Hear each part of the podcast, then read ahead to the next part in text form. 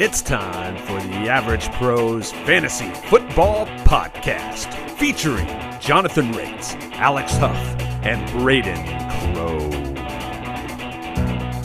What is up and what is going on? Welcome into the Average Pros Fantasy Football Podcast. We hope that you had a happy Thanksgiving and are in that Christmas spirit. If you started listening to Christmas music anytime before Thanksgiving, you're wrong. I don't know how my fellow co-hosts feel about that, but I'm pretty strong on that opinion. So we're going to dive right into some week 12 recap and just kind of go through the games here. So we can start with the Thanksgiving Day games. And Alex, we're going to, I guess, start here with some Believe It or Nots, like we've done previously, and see what kind of organically comes of it, because we don't know what your Believe It or Not's going to be, and you won't know what ours are going to be coming up. So Alex, kick us off with the Bills and Lions.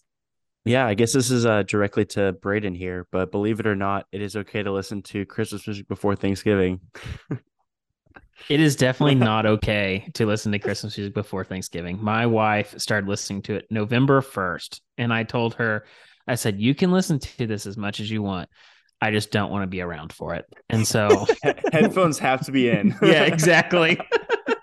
I'm so glad you brought it back to the Christmas question, because I really want to ask that. But so you read my mind there. But yeah, Christmas music, November 1st is closer. But there's people that listen in summertime or year round. Like, how do you even enjoy Christmas when it comes?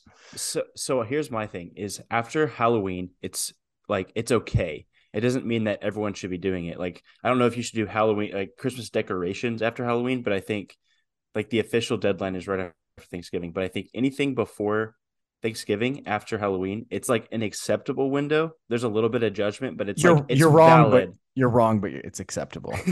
You're wrong, but it's valid. I was trying to think of like a fantasy football comp, like what do you compare? What player do you compare to the people that listen to it? You know, all year round or starting. It's like the people who James Robinson. We'll get to him later. It's like the people who keep starting Kyle Pitts. You know, it's like you can just have too much of a good thing. And like, he's on IR. It just hurts you week after week. Still in the starting lineup, baby. After week. But to answer your question from fantasy, are we going back to Bill? Okay, back to Bills and Lions. Here we go. Yeah. There's no good transition there. But I guess if we are holidays, Thanksgiving games, Bills and Lions, what's a takeaway? Believe it or not, Jamal Williams is the better running back to play in the Detroit backfield between Jamal Williams and DeAndre Swift rest of the season. I believe it, but not like 100%. Like, if it's full PPR, I still don't mind playing Swift. And if I am a team that's a lock for the playoffs, I don't mind like holding on to Swift and being ready to play him. But yeah, Jamal Williams right now is definitely the better back to be playing. Yeah. The only thing I consider there is I feel like the Lions, unfortunately, as much as it pains me to say this, are going to start having some negative game scripts because their schedule gets pretty tough after the Jaguars this week. So like you said, PPR, maybe DeAndre Swift. I still think DeAndre Swift's more talented, but clearly Dan Campbell loves Jamal Williams. Like, I think him and Jamal Williams, like, go have lunch every, like, 3 times a week and just talk about red zone touches. So maybe better question then, are both Jamal Williams and DeAndre Swift startable rest of season? Full PPR for sure. Standard, it's hard for me to start Swift right now. Yeah, if you're in playoffs right now, I think you probably are going to have better plays. Maybe week 14 with the bye situation getting rough, you might be in that situation. But I think you could do worse. So, well, let's jump to another Thanksgiving Day game, the Giants and Cowboys. Braden, what do you got for us?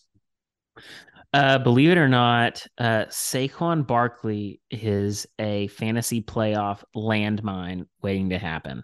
Meaning that he will hurt your team. You'll keep him in your lineup because of his name, but he's not going to help you win a championship.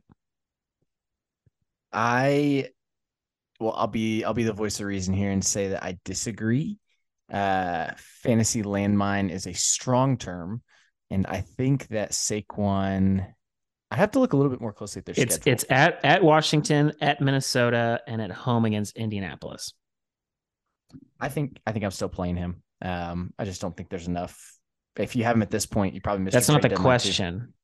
The question is he a landmine? Meaning, is he someone you're going to eat? He's a running back. Wonderful. I think, Jonathan, your humor always cracks me up. But it's a chuckle, at least. As long as I get a chuckle, it's going to keep coming. I think we're slightly arguing semantics here. Braden, I know you in our main league of record traded away Saquon to probably a listener here on this podcast, but I don't agree. I don't think he's a landmine. I think he's too pivotal in the offense. They do have a harder schedule, but he has the pass catching ability. I know they've had some issues with their wide receivers and health. I just think I think the schemes are still going to be there. Washington does look good. They are getting Chase Young back. They do have Philadelphia before that, so he'll also be able to help you get into the playoffs. I don't think he's a landmine per se. Maybe he's a high-end RB2 as opposed to the RB6 on the year, which he is right now.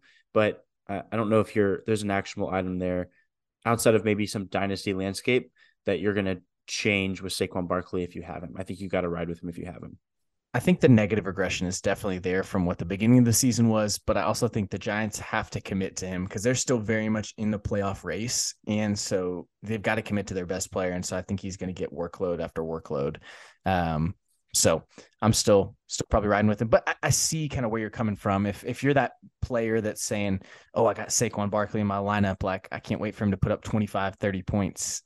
His name is not Josh Jacobs. So yeah, since week one, when he had his in half point PPR had 31 points, the closest he's gotten is 23 points. Every other game has been less than 20. So not a huge ceiling there. I guess, and I'll make this quick, but my response is from an analytics perspective, it makes sense why you're making this argument. And I don't disagree with the analytics side of it. I would counter with, I don't know. I think he's in a kind of a superstar tier that it's really hard to kind of be able to predict. And oftentimes we see superstars kind of buck analytic trends, especially when it comes to matchups. So I agree with you. I'm curious if Saquon's talent kind of wins out, and we'll see. But I think if you have the opportunity to get out of it and get to somebody who has a good matchup throughout the playoffs, I don't think it's a crazy thing. And that's what you've done. And I think it was a good move. So if you can swap Saquon Plus for Derrick Henry, I think you absolutely do that before the trade deadline. I mean, I know that's a big move. I would do that even if Saquon had a favorable schedule in playoffs, though.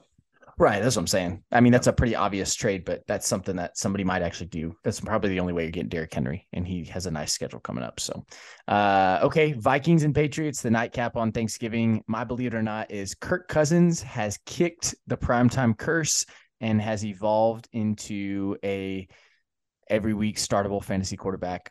Not matchup dependent. I don't buy it. I'm just not ready. I'm not ready to buy that he's kicked the primetime bug. My response was going to be, does it matter for fantasy if he's kicked the primetime bug? Like maybe if you're in maybe you had Matthew Stafford and Justin Fields, and you need a backup quarterback replacement. I don't know. I don't know if I think if you had Kirk Cousins in a position where you're playing him, you're still going to be playing him, and you probably were, despite maybe the most fickle of primetime matchups where you had a better matchup. But I think if you have him as a backup, he's still kind of your backup, and if not, you had to play him anyway.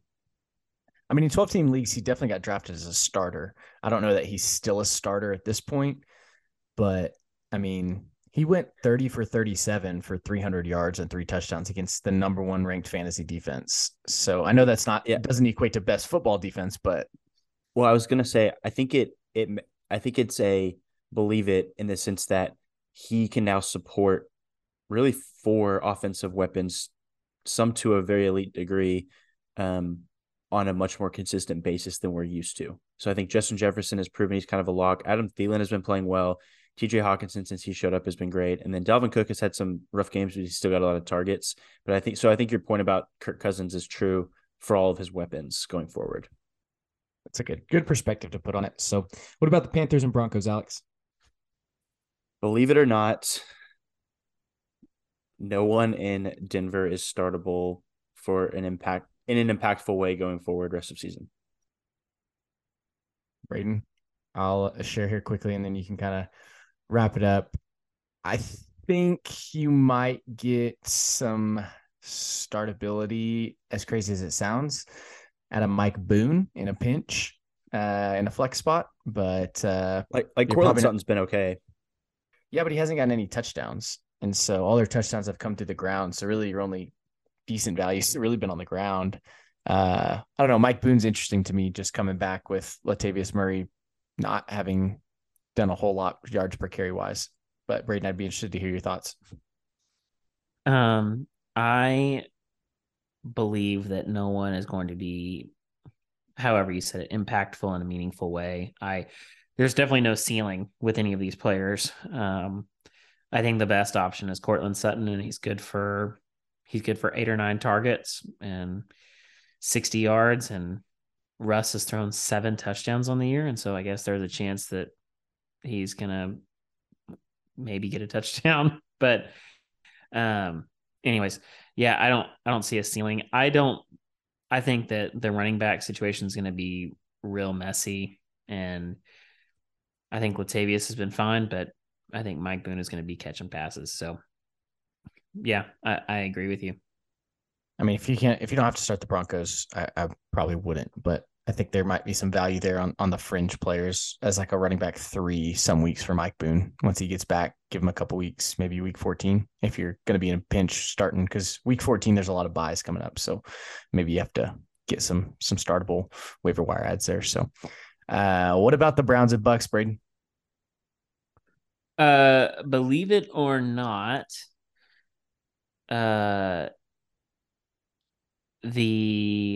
I guess I don't know how to word this with a believe it or not. Believe it or not, every Browns skill position is a sell high with Deshaun Watson coming back, meaning they won't be as good with Deshaun Watson as we think they will be. I'm curious to know what you believe about that, because we were talking before the pod what I think Deshaun Watson is going to be, and I don't think he's going to be much, but someone mentioned it was a hopeful thing, but throwing for 600 yards. So I'm probably saying sell high on everybody, but I mean, Nick Chubb, you're not going to sell him. You're going to keep him and ride him, I think. Yeah. And you're not beyond that. I think you could sell high on Kareem Hunt. Well, yeah, he hasn't gotten to a high point yet. Did he get a touchdown this last week? No. Yeah. So it's kind of hard to sell him, but like Amari Cooper, David Njoku, it's kind of hard to sell high at this late in the season too, but I think you're onto something there with them not having the output that they would. I guess let's just go around really quick and say our perspective on what changes with the Browns offense now that Deshaun Watson's back. So like for me, my prediction is they will be slightly more pass heavy and causing Nick Chubb to have less work, still be a great running back asset, but maybe not have the ceiling he had. And I think that this week will be tough, but by the end of the season, I think it's going to course correct, and Njoku is going to finish strong, and so is Amari Cooper. I don't think Deshaun Watson is going to be a league winner, though. Yeah, maybe that he's not a league winner, but I think he's going to elevate every skill position in the offense. So I would say, and believe it or not, I would say don't believe it, just in the sense that it's not like he's coming off injury, right? Like he's been healthy. And so it's going to be shaking the rust off, and that might take a couple games. But I mean, the way that you have to scheme for Deshaun Watson, that defensive coordinators have to, versus what they have to do for Jacoby Brissett, is just completely different. Like you, even if Deshaun Watson for a couple games isn't everything that maybe the most optimistic people are projecting, you still have to account for everything he's been able to do. And he's not coming off injury. So I think he can provide equal value to what Jacoby Brissett's been doing in terms of like fantasy value for Amari Cooper, David Njoku, at least Nick Chubb. And then you can throw in ancillary pieces like Kareem Hunt and Donovan Peoples-Jones, who might get different treatment with Deshaun Watson. But I think at least for their core, like who we're really talking about is Nick Chubb, Amari Cooper, and David Njoku. And I think he at least keeps their value. And even if Deshaun Watson just is completely done, which we don't have an indication to believe that yet, I think that he at least can sustain what Jacoby Brissett's value is. And if he's awful, then they just put Jacoby Brissett back in. And I mean, they probably won't do it contract wise, but you know what I mean? Like realistically, that's the floor is what I would say. So at least that's what I would, I don't know. It's hard to buy high, but it's also hard. It'd be hard to sell high, I think. I just want it to be recorded somewhere so I can either go up in flames or be touted as a fantasy expert. But I think Deshaun Watson is going to be an absolute disaster. Especially first game. I can't see, and I said this before the podcast, 28 games of not playing in the NFL. Like, I just don't see where he comes back and reads defense as well, plays game speed well, but I could be overreacting. So also, are the Browns going to change their name to like the Fightin' Elf on a Shelf? Like, have y'all seen that logo in the center of the field? That, like, I think you could do some cool stuff with that, better than clearly the Browns. It's pretty ugly, but yeah, I agree. You can do something pretty clever with that. Yeah, I mean, it's just, I don't know where it came from. It just started showing up and it's like, okay, everyone just kind of, no one's talking about it. It just happened. So anyway, Jags and Ravens, kind of an interesting game here. I'm going to go, since, you know, stay on the podcast brand here, but Travis Etienne will get back to form this week, and JaMychal Hasty and the signing of Darrell Henderson are not inconsequential. Believe it. I think there's reports that came out that Travis Etienne, he was back in his full pads on the sideline after the injury. He is healthy. They just did not want to risk it. So there's no, if anyone's out of the loop, there's no injury risk for Travis Etienne going forward. So I think he is. I think it's a question, like, you know, we're talking about Saquon's dip in schedule. It's like Travis Etienne or Saquon Barkley rest of season, something like that. I think Travis Etienne is still in those conversations. I go Saquon there pretty easily, but I know that that's not going to be Braden's answer. Well, everyone, just so you know, if you listen to our podcast and listened all the way through, you knew my advice to start Travis Etienne and sit James Robinson. And I was right. He outscored him by 0.3 points. So I think that James Robinson was a healthy scratch, just for note of everybody. I think Travis Etienne is going to be just fine this week. It wouldn't shock me if they kind of split it a little bit just to kind of give some more rest and make sure he's good to go in that, just in the quick pace of the game. But I'm not worried about Travis Etienne. I'm starting him in every league that I have him this week. You don't have any concerns that the Darrell Henderson signing was kind of in nerves of Travis Etienne kind of being a little bit injury prone? I don't think it was. Just kind of a depth signing to have depth because injuries do happen kind of thing. Yeah, that's what I would say. That's fair. Yeah, I think the running back coach saw his future if Travis Etienne was out and was like, hey, we need some depth here just in case this goes down again. And so it's hard to think that whenever you have a guy exploding and then you trade away James Robinson, but I don't know. I thought you were going to make a joke there and it didn't happen, and I didn't know what to do. That was very well said, but I was expecting to go a totally different way there. So you caught me off guard. Dolphins, Texans, Alex, what's your believe it or not? I think that, believe it or not, I said that I think that, and believe it or not, Jeff Wilson and Raheem Mostert are startable over Dameon Pierce rest of season. I have Wilson as the highest, and then Dameon Pierce, and then Raheem Mostert. But I see why you went there. Yeah. Go ahead.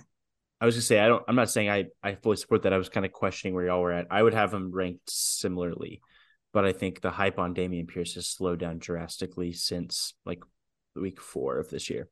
I mean, the Dolphins offense, I think Mostert has a better chance of getting a touchdown at this point in the season than Pierce does. Like, that's a very real world. So what happened to Dameon Pierce? Like, are the Texans just that bad? But I feel like he's been getting spelled and losing some snap share. And was there a report that came out, or just kind of attrition of the season? So everything I've seen and read prior to at least this week was that, I mean, they were behind. And so Dameon Pierce has some pass catching ability, but it's obviously whenever the Texans are trying to catch up by such a degree that they were this last Sunday, it's hard for Dameon Pierce to get involved in games earlier in the season. If the Texans lost, they kind of got down later in the game. And so there was still some establishing of the run. But it's like when the Dolphins just come out immediately, and the Dolphins are one of the few teams in the NFL that can do that, just come out swinging, and you just don't have the chance to establish the run game. And so I just don't see that getting better, though, for the Texans anytime soon. Yeah, there's a very real world that the Texans are like, hey, we got a 2-game lead on the #1 overall pick. We might just shut it down inconspicuously, but I don't think that's out of the question. So I got to go quick on maybe these next few here. But Braden, the Jets and Bears game, what were your thoughts? Yep.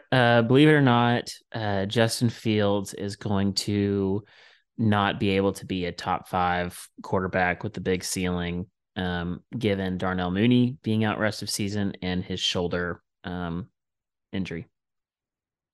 I think you're definitely tempering expectations if he comes back. I still think he's got top 10 ability, but I'm more worried that if he doesn't see the field at all. If he sees the field, I'm playing him pretty confidently still. Not over like your top end guys, but like I said, top 10 quarterback wise. And if you picked him up, you're likely probably were hurting at quarterback, so you probably play him. But I'm concerned his injury keeps him off the field for another couple of weeks and they just shut him down altogether. Yeah, I say I believe it. I say believe it in the sense that Justin Fields is not a top 5 quarterback rest of season. He has the Jets this week coming off an injury, Green Bay, which is somewhat hit or miss. It's a bye in week 14. Then he plays Philadelphia in week 15, Buffalo in week 16, and then he gets Detroit in week 17 if you know you're still alive at that point. So I think we knew this whenever Justin Fields kind of exploded onto the scene. We knew that he had a really favorable 3-game matchup and he dominated in those matchups. And then we knew there was a couple medium games with a bye, and then it came to some really bad playoff matchups. So I believe it. Justin Fields will not be a top 5 quarterback rest of season. I personally don't mind those matchups, but I mean, other than the Eagles probably, but shootouts with the Packers. Well, Packers just have been awful. And then the Lions and Bills and Vikings even. So I don't know. I'm not too skeptical of it. Like I said, I'm more injury, but I could see where you're going with that for sure. Okay. Moving on to the next one here. So talking Bengals and Titans, and my believe it or not here is that the Joe Burrows will be a top 5 quarterback rest of season. Believe it. Yeah, I believe that. So top 5. So you're saying who finishes ahead of him? Mahomes, Allen, Hurts. So Mahomes, Allen, Hurts. That's where I put Burrow, and I would put Herbert near him. Yeah. So. And I still hold out maybe Lamar. Just he's got the game script proof ability to do it, and we've seen it, and so I'd keep him in the conversation, I think, but I think I'd put Burrow ahead of Herbert and Lamar. Does Dak enter that conversation at all of like top 8? He's close. His schedule's a little bit rough, but they're playing so well, I think you have to at least consider it. Kyler is still ahead of me over Dak, but I would still take Fields with the chance of a ceiling over Dak, but that's just me. That's I have a league where I have Fields and Dak Prescott, and I'm really happy that I do because I can play Dak when Justin Fields has bad matchups. But I don't know. I think what Dak has done since he's come back from injury has also been underrated. So this is a different conversation, probably for another podcast, but it's interesting. I think if we look back at what Dak's done, that I don't know, it maybe it's a little underrated. Okay, real quick, Tua or Burrow rest of season? I mean, by your rankings. Burrow pretty clearly, but Tua should be in that top 8 conversation. Absolutely. Yeah, I'd take Burrow as well. Okay. Not by a lot, but I'd have to, it's close for me, but for the sake of the podcast, I'll say Tua. Alex, Commanders, Falcons, this game was interesting, but what are your takeaways or what you believe or not from that game and those teams? Man, believe it or not, I don't want to talk about any of these players for fantasy at all on either side. I think, believe it or not, Antonio Gibson is a startable RB2 rest of season. I do not believe that. Brian Robinson just showed exactly what our fear was, where Gibson gets his highest snap share in week 11, and then week 12 comes back, and Brian Robinson's the workhorse again. So I'm steering away from that. Personally, I could see Gibson having some value in some games, but you just don't know when it's going to be a Gibson game and when they're just going to ride Robinson personally. I mean, Gibson still got 61% of the routes to Robinson's 35%. So yes, Robinson had the receiving touchdown technically, and then 105 yards on the ground, but it wasn't as like cut and dry as it made out to seem. And Gibson has been predominantly better the last 6 games leading up to this. I mean, Gibson's a pass catcher for sure, but they have, I don't believe it though. They also incorporated, is his name Jonathan Williams? They incorporated another, a third running back from Indianapolis last year. Yeah. So I'm not ready to believe it. I mean, I can't sell him for anything, so I don't mind him being a fill-in or a flex. I think he's, especially in a PPR league, I'd much rather have him than over Robinson. But that coaching duo of Jack Del Rio and Ron Rivera, like, could give two craps about fantasy. Like, yeah, they just do whatever. That's why it was hard for this game, because it's like Terry McLaurin is, you're still going to play him. Maybe a valid question: Braden Robinson, Antonio Gibson, Cordell Patterson, rank them rest of season. Because I think, like, I don't know. And then no wide receivers. I probably rank Gibson the highest of those three, just because of his ceiling. And so then you would take Antonio Gibson over Braden Robinson rest of season? Personally, I would. If I'm going to play But wasn't your argument that that's the reason Gibson isn't relevant for fantasy, is because Braden Robinson is better than him? You said, no, I said that they use him. They alternate the usages. And you said Antonio Gibson is going to be an RB2 rest of the season. No, so and RB2, like a top 24 running back. Right, yeah. And so that's putting him in the same conversation as like the Devin Singletary's, the Jamal Williams, David Montgomery's, and I'm not ready to take him over any of those people. But he's still higher than Braden Robinson rest of season for you. Are you not entertained, Alex? Did my answer satisfy? It did. I was just clarifying, just getting the conclusion. For the listeners. What about the Chargers and the Cards, Braden? Believe it or not, Cards is short for Cardinals. Yep, the Cardinals. Justin Herbert's going to be a league winner.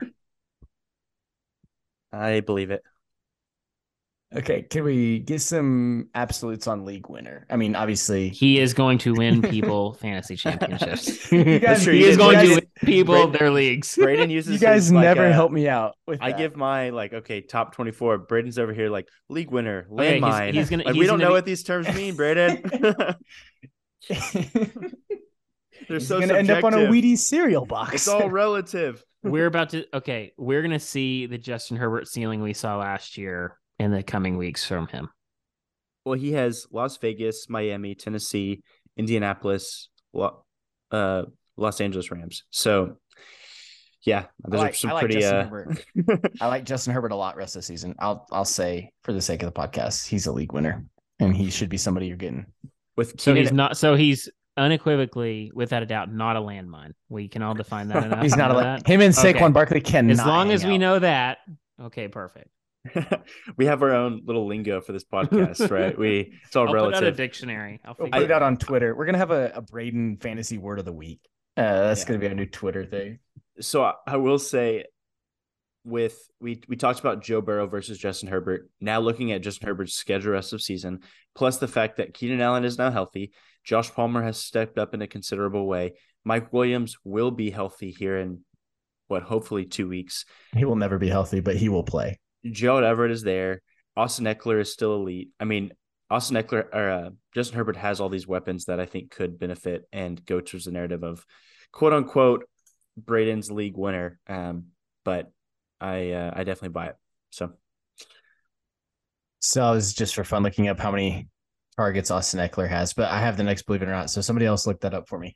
The Raiders and Seahawks, my believe it or not, is Josh Jacobs is a top 3 running back rest of the season. I know this conversation sounds familiar, but rest of the season, Josh Jacobs, top 3 running back. I believe it. I would take Henry over him and Eckler, and Jacobs is 3rd. So he's currently the number 1 running back in fantasy. I did not realize that after this week. Makes sense. He has the Chargers, the Rams. So the Rams is not a great running matchup. New England, which is also not a great running matchup. Pittsburgh, with TJ Watt's also not a great running matchup. Then San Francisco in week 17. It's a tough schedule. That didn't, yeah. But I'm still getting. I'll take him over Saquon. I think I would take Henry, Eckler easily over him.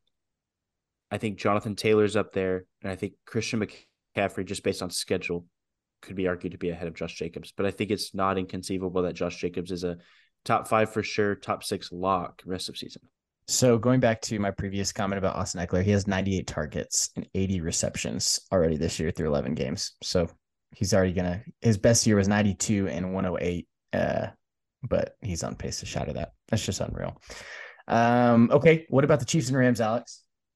Believe it or not, there is no running back that's worth starting rest of season for the Kansas City Chiefs. You're going to be just shooting darts every week. And it's Isaiah Pacheco, Ronald Jones, Jerick McKinnon, and you just Melvin Gordon. I mean, it's just, I don't think it's going to matter. I don't believe it. I like Pacheco starting. I don't like his ceiling. Let me clarify that. But I don't mind starting him if I need to. The Melvin Gordon signing was interesting. Kind of felt like, but yeah, I don't know. I mean, I know it's the practice squad, but might as well be the target squad. But it just seems like you want that veteran back there in Pacheco in these big games. He's a young guy, and I don't know that they fully trust him yet, although he is talented. But hey, like you said, I think a great point, Braden, was the ceiling is interesting. Yeah, and I guess it does have a floor. I guess that was part of my statement there was like, Isaiah Pacheco got 22 rushing attempts, and he kind of gets the lead back like role, but Melvin Gordon has also proven to do that, and the Chiefs have consistently brought in veterans down the stretch who have taken over, and so I just don't know if it's going to be relevant enough for anybody. I think it's going to be too many pieces of the pie, and the Chiefs running game is too small of a pie for it to really make a difference. Like if you're on waivers this week and anyone's out there, I'm not burning a priority to get any of them. The tricky thing for me is the gadget plays that the Chiefs always run near the goal line. So again, you're not getting those high value touches as a running back for the Chiefs. I wouldn't burn priority for Pacheco or any other running back, but I mean, I hear what y'all are saying about like Melvin Gordon and that, but like he got run out of town by Latavius Murray and he got run out of town by Mike Boone.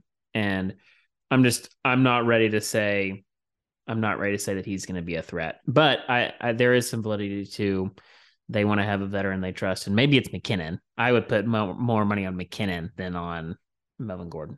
I would too. I was just saying, like, maybe your point is fair for Pacheco for now, but it's like there might be an 8-point, 10-point floor for some running back here at some point, and it's probably going to change from now till the end of the season more than once. It's almost just not worth playing the game for them if you have other options. If you're Melvin Gordon, you kind of just won the lottery. You just went from the probably worst team to play for in the NFL to the best team to play for, and all you have to do is make it from the practice squad to being the third. You got to be Ronald Jones. You might get a ring out of this situation.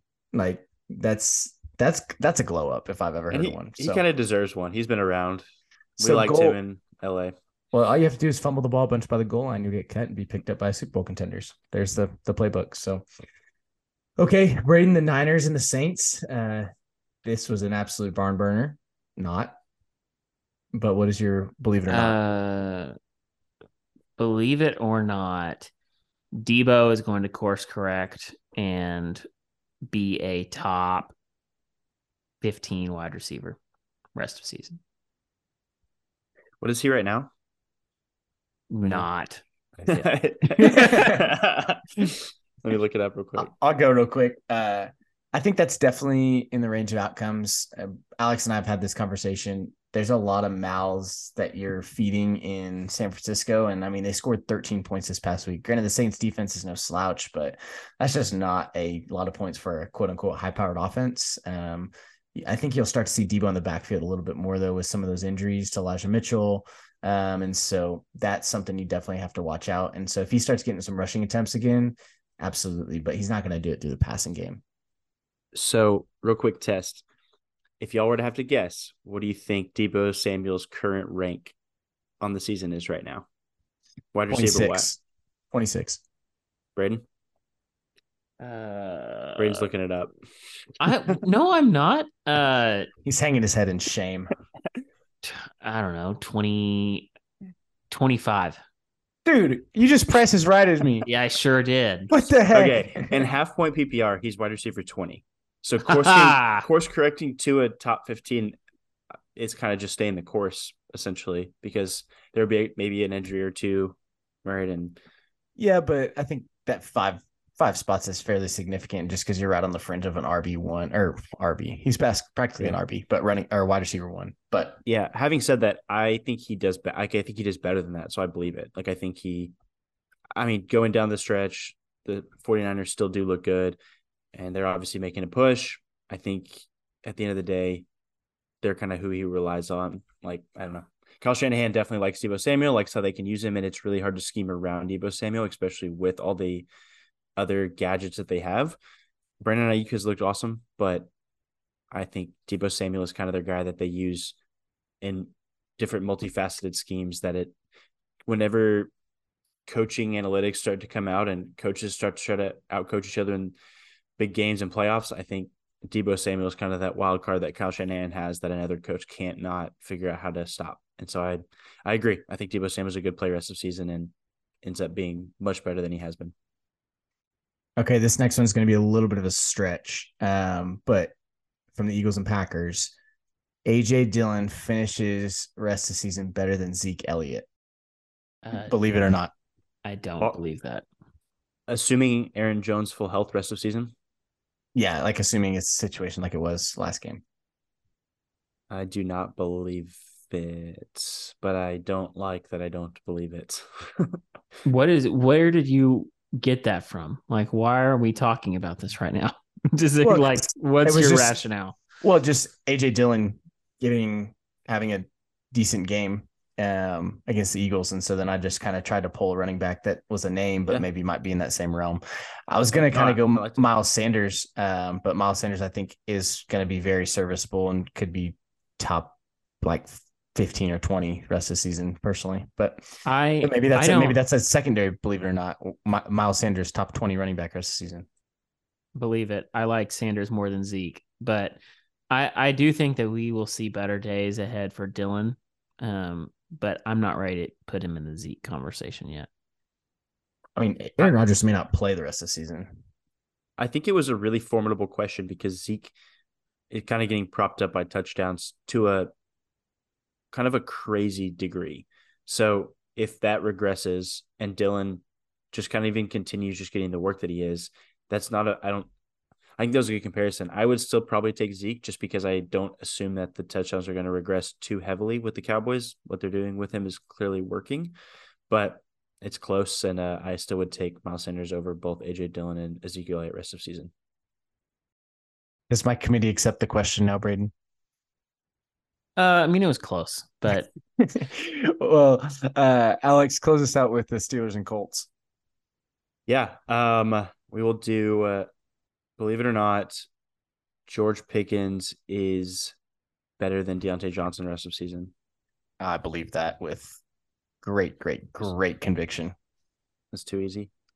No, I'm not saying it's too easy. I think it's a good question. I just think Pickett and Pickens have a kind of vibe that they've got going on, and Pickens is getting a few more of the red zone targets, all the red zone targets, and he should have had 7 catches. He's just growing as a wide receiver.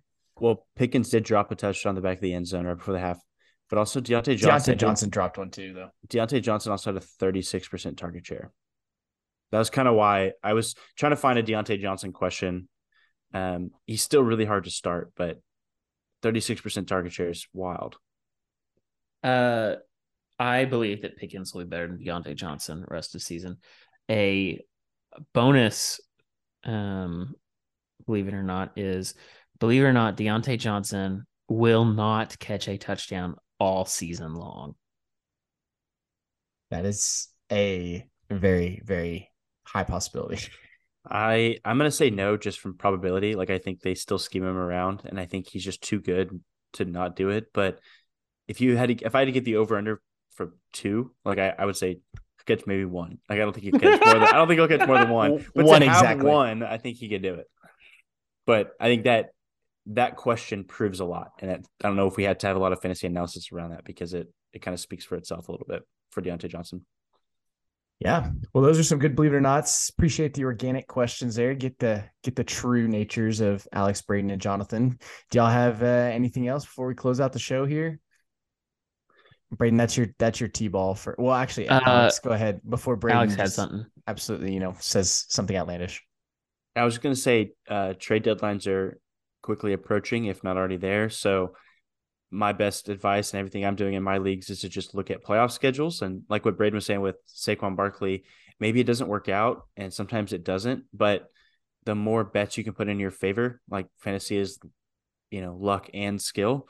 And I think if you can put probabilities in your favor and hope for the luck, more often than not, it does work out. So look at those playoff schedules and see if, you can make some trades ahead of your trade deadline that your opponent thinks is a better short-term thing for them and try to capitalize. And even if it doesn't work out, it gets you analyzing it, and it's a good process and simulation for going into next year and all that. So we, I know over here, Braden, Jonathan, and I are talking about these situations a lot and scenarios in all of our leagues. So it's a fun little way to do it if you want that extra edge.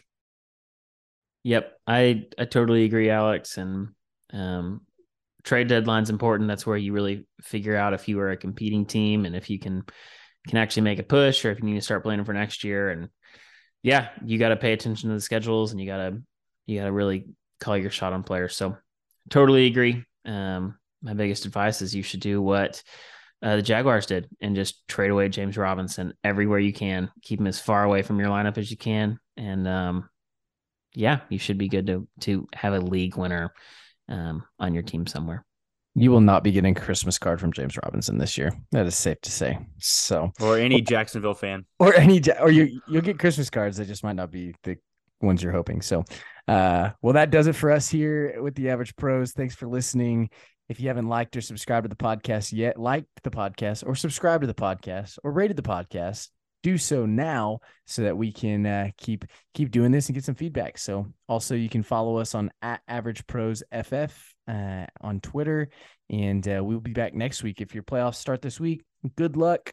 But we will be here through the thick and thin the rest of the season, trying to give you that clear, concise, and competitive analysis. Until next time, we're the Average Pros. See ya.